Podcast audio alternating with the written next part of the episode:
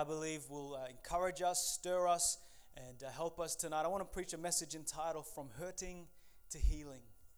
From Hurting to Healing. And uh, if you have your Bibles, let's turn to the book of Second Corinthians, chapter 4, is where we'll be reading. Second Corinthians, chapter 4, verses 3. And uh, but as you're turning there, you know, there's a quote that caught my attention. There's a quote that really uh, caught my, uh, my, my attention, and the, it, it read this The last thing I want to do is hurt you dot, dot, dot, but it's still on the list. the last thing I want to do is hurt you, but it's still on the list. So I want to preach a message from hurting to healing. I want to talk about forgiveness tonight. Because how many know there are people on your list? there are people who have hurt you, there are people that you've hurt. There are people tonight that, that hear, and you know what? I feel God saying it's time to get rid of the list. It's time to get rid of the list and forgive from hurting to healing. It's time to move on. Someone say, move on. Move on. You know what? It's, it's, it's, it's weird for people to come to a point and get in this predicament in their life and decide, you know what? That's it. I'm not going to move on. It's sad. It's depressing that someone could just get into this point in their life and it's real. People experience this every single day where they've been hurt by someone, where they've been mistreated by someone, and they never move forward in life. They never find healing. And listen, the devil is right there in the mix and he's playing games.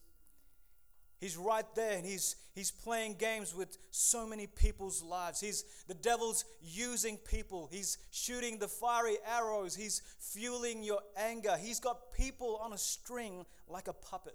When it comes to unforgiveness, he's got people in his hands. This is the devil and he's playing you by the strings. Once you hand the devil the strings, listen to this, he will become the narrator of your life. Once you hand the devil the strings, he will become the narrator of your life. When someone has been hurt, when someone has been, uh, you know what, done wrong by someone, on go the strings. When someone's been hurt by someone in life, on go the strings, and the devil's now got a handle on your life. And this is how everyday people live their lives under this demonic control, this spirit of unforgiveness. And there's this demonic spirit that they bring now into their relationships. There's this spirit they become now. It's like, you know what? I, I can't love anymore again. Lord, I can't, I can't be like this again because I've been hurt from this particular person. And they never live life freely. They never enjoy life. Why? Because they haven't forgiven. They can even come to church. They can lift up their hands. They can sing praises, but deep inside there's bitterness. Oh, don't go quiet on me. It's real.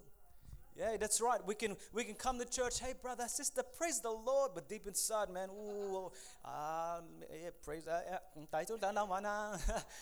Start speaking different languages, and it's like, oh man, I could do. So, I could so fight you right. It's deep inside. There's a bitterness, and the devil's got you on strings, even coming to church because of unforgiveness, because of bitterness. And most people get this right, don't even realize that they're even being used by the devil. The Bible talks about this in Second Corinthians chapter 4. Verses 3, it says, it talks about how people have been blinded by the devil. By the devil, which is the God of this world. Listen to it. But even if our gospel is veiled, it is veiled to those who are perishing, whose minds the God of this age has blinded who do not believe, lest the light of the gospel of the glory of Christ, who is the image of God, should shine on them. You see, the devil, the, the master puppeteer, has blinded people to the point that people don't even realize that they're puppets in the hand of the devil. People don't even realize they're getting, uh, you know, manipulated by the spirit of unforgiveness that the enemy's got you under. And that is why I found so powerful the song Amazing Grace. How sweet the sound that saved a wretch like me. I was once lost, but now I'm found. I was blind, but now I see. That every single born again believer, that every single spirit filled Christian can testify that whoever who the Son sets free is free indeed. That I was blind, but now I see that through Christ's forgiveness, that I can now see that I can forgive others. Nelson Mandela, he said this quote resentment is like drinking poison and hoping it will kill your enemies. You see, that is exactly what bitterness, anger, this, this act of revenge will do to you. It's, you think it's harming others, but really it's harming you. What are you holding on to tonight? What are you holding on to tonight that's stopping you, that's uh, got you in the hands of the devil that is playing you tonight? There was a Chinese chef, he was preparing a meal, and the main ingredient to this particular meal, get this, was a deadly cobra. And so as he's uh, he cuts off the head of this cobra and he's dicing up the body, he's he's cooking up this meal, and then all of a sudden the, the head begins to jump at him and begins to infect its poison deep inside this man, killing him. And I read that and I said, you know what, man, that is exactly what unforgiveness will do. That is exactly what the enemy does. He jumps into your heart, injects its poison called bitterness, and begins to seep into our souls. And I want to talk about forgiveness tonight. So if you're making notes, first point is forgiveness isn't. Forgiveness isn't ignoring those who have hurt you or done wrong to you. Jesus says in Luke chapter 17 if your brother sins against you, rebuke him, and if he repents, forgive him. Forgiveness isn't just refusing the need to get back at someone. You know, oh yeah, I'm just gonna, I'm not gonna retaliate. Look, I'm just not gonna go there. Listen, that's good and all, but how many know you can still harbor bitterness in your life? Forgiveness isn't putting the person who offended you on probation. Oh, look, I'll forgive you in two weeks, brother, sister. Yeah, oh, yeah. look, I'll give me, give me five weeks. It's not. That's not forgiveness. So, what is forgiveness? We got to look further. Look no further than to God. Acts chapter 3, verse 19 Repent therefore and be converted that your sins may be blotted out. Listen, when we choose to turn to God, when we begin to seek His forgiveness, listen, our sins are now being blotted out. He forgives us. And when God forgives, He removes the wrong from His record. Hebrews chapter 8, verse 12 For I will be merciful to their unrighteousness and their sins and their lawless deeds I will remember no more. Isn't God good? Isn't God amazing that no matter what we've done, no matter the failures, no matter the people who've hurt us, we can find forgiveness in Him. And when God forgives, He forgets. Amen. Glory to God. Thank you, Jesus, that you don't remember the past of my sins. Come on, there's people here tonight. You, you should be rejoicing. God knows what you did the other day. but thank God when we find forgiveness in Christ, God's got a bad memory when it comes to forgiveness. the blood of Jesus Christ makes us clean. The blood of Jesus Christ makes us right with God. Jesus chose to forgive us. That while we were yet sinners, Christ died for us. Think about the time when Jesus was on the cross. The soldiers were there, they mocked him, they spat on him, and yet he had the audacity, Jesus had the audacity to say, Father, forgive them, for they know not what they do. What a message to those who are ridiculing Jesus. What a message to those that begin to pierce his side and begin to nail his hands. And yet he's on the cross, and Jesus cries out a message that the church should be preaching, that the Christians should be living I forgive you. And yet, Christians decide not to forgive. Yet people choose to live in bitterness. The one in heaven and earth showed us how to forgive. Jesus chose to forgive you. What about you tonight? Ask yourself the hard question Have I forgiven them? Come on, you put that name in there. Have I forgiven, forgiven that person? What about this? When you see them, this is how you know when you've uh, you haven't forgiven them. When you see them, do you avoid them? I'm just gonna go get some milk. oh, oh, she's there getting some milk. I'm just gonna change my list. I'm gonna go get some cordial. Oh, oh, have you forgiven them? Do you still sit down and you think about the person that wronged you? You think about your husband or do you think about your spouse that did wrong to you? And you sit there, think about the moments that offended you. Think about those times where, oh, I don't think you've forgiven. Secondly, let's talk about forgiving one another. Mark chapter 11, verse 25. And whenever you stand praying, if you have anything against anyone, forgive him. That your Father in heaven may also forgive your trespasses. Jesus compels us, we ought to forgive. Luke chapter 23, verse 34 Father, forgive them, for they know not what they do. This is where the rubber meets the road. The early Christians compel us to forgive others. That while this particular disciple, Stephen, he's getting stoned to death, people are throwing stones at him. In Acts chapter 7, verse 16, he says these words Lord, don't charge them with the sin, forgive them. Wow, here he is getting stoned. People are throwing rocks at him till he dies, and he's crying out, Forgive them. Love calls for forgiveness. First Peter chapter 4 verse 8 and above all things have fervent love for one another. For love will cover a multitude of sins. Listen tonight, forgive because you've been forgiven.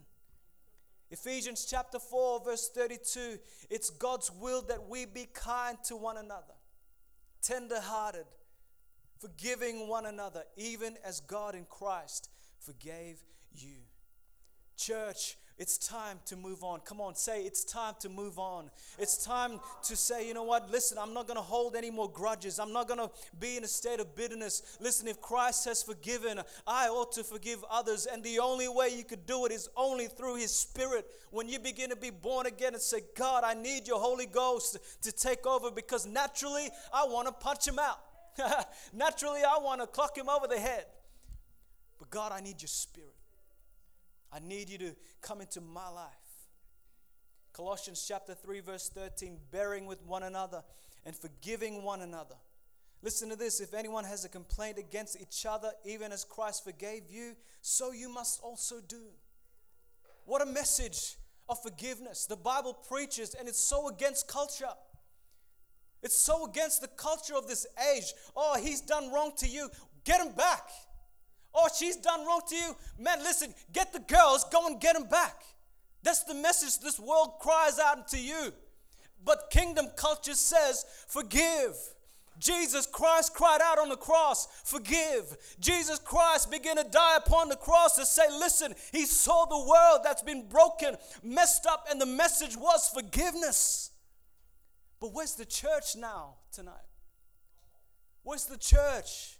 Tonight that it should be whole, it should be healed, it should be moving out preaching forgiveness. Yet disciples wouldn't even forgive. Shine His light and forgive. Have you received God's forgiveness? Why withhold it? Let it go, forgive. Ask God to help you through prayer. Listen, to make it practical when you pray, even mention the name. Father, forgive me as I forgive so and so. How do you forgive? You forgive as Christ forgive. He forgave freely, He forgave immediately and finally. In other words, don't bring it up again. Forgive again. When they asked Jesus, Jesus, how many times I ought to forgive? Jesus said plainly, He says this in Matthew 18, verse 21 70 times 7. Jesus is in essence saying there's no limits when it comes to forgiveness. That saying is a saying in Jewish terms, saying, you know what, it, is, it doesn't matter. It just keeps going and going and going. When it comes to forgiveness, keep on forgiving. Where the rubber meets the road, who initiates forgiveness? It's the offender, it's the one who's been hurt. Matthew 5 23 through to 24. Therefore, if you bring your gift to the altar, and there remember that your brother has something against you, leave your gift there before the altar and go your way. First, be reconciled to your brother and then come and offer your gift. Listen, it's no use trying to come to church and talk to God if you haven't yet forgiven your brother and sister. Matthew 18, verse 15 Moreover, if your brother sins against you, go to him. Tell him his fault. Between you and him alone, if he hears you, you've gained a brother. So many times the attitude is this oh, well, he's done this to me or she's done this to me. Listen, no, we need to take that first initiative to reconcile this relationship. As God did to us, He reconciled us, mankind, back to Himself. How? By forgiveness. And thirdly, I want to talk about hurting to healing. This is what I want to talk about tonight. Because we've all been hurt. We've all been hurt one way or the other, and we've also hurt someone. And it's time for us to know that we need to be healed. We need to heal others as well. And every single person here tonight, you have the opportunity to be healed. Ecclesiastes chapter 3, verses 1 through to 3 says this To everything there is a season, a time for every purpose under heaven, a time to be born and a time to die, a time to plant and a time to pluck what is planted, a time to kill, kill and a time to heal. I feel like God's saying to people tonight, it's time to heal. It's time to find healing. In the movie Forrest Gump, and I shared this before, there's a scene in which Forrest uh, Gump and his friend Jenny were walking up to an old house where she lived growing up in this particular old house, but she sees this house and she's reminded by her past in this particular house. She's reminded about the things that took place in that house. And she begins to take rocks. She begins to throw these rock, rock after rock. She begins to pick up rocks, throw it at this house, smashing windows, hitting the house. Until exhausted and weeping, Forrest Gump makes the comment and says, Sometimes there's just not enough rocks. You know, in this particular movie, Jenny was never healed from the hurt of growing up in that house. Friends, the Bible tells us we don't need more rocks. It's time to move on from our lives. It's time to put down the rocks and begin the healing process. That forgiveness would come in and then comes the healing.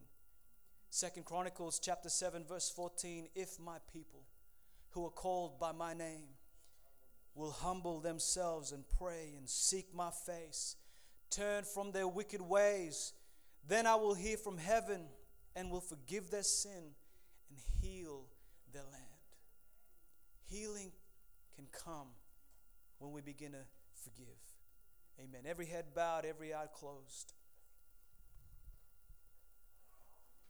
There's a story in Luke chapter 15. Story about the prodigal son. He goes to his father and he says, Father, give me your inheritance. Jesus tells the story and says that the father gave the son his inheritance, his portion of his inheritance. And this young man goes and he lives this lavish lifestyle, spends everything. And then he realizes, he comes to his own self and he realizes, man, I need to get back to the Father's house. And as he begins to make his way, his journey back home, the Bible tells us in verse 20 that the Father sees the Son and begins to run towards the Son. To the point where the Father then kisses his Son. The son says, Father, I've sinned against you. And the, the dad, the father, didn't even say, Who are you? You, you spent everything. What, you listen, you did this, you did. No, the father forgave. He said, Bring out the robe, bring, bring out that ring, bring out the fatted calf.